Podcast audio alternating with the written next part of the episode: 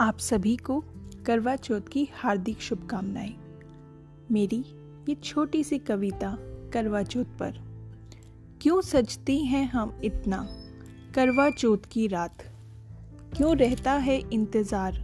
रोज भी तो होते हैं साथ। जाने क्या अजब सा जादू है इस दिन में। बिना खाए ही दिन भर जोश रहता है तन में।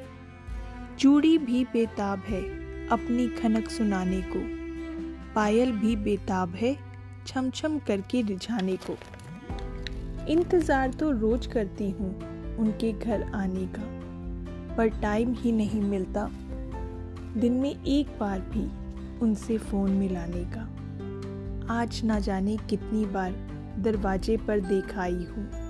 अब आने वाले होंगे, ये सोच सोच कर दो तीन बार लिपस्टिक लगा आई हूँ। आँखों ने भी आज बड़ी शराफत झलकाई है।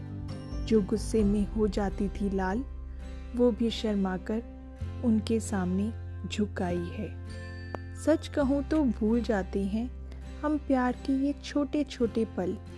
याद दिलाने इनकी आता है हर साल, ये करवा चौथ का पर्व, ये करवा चौथ का पर्व।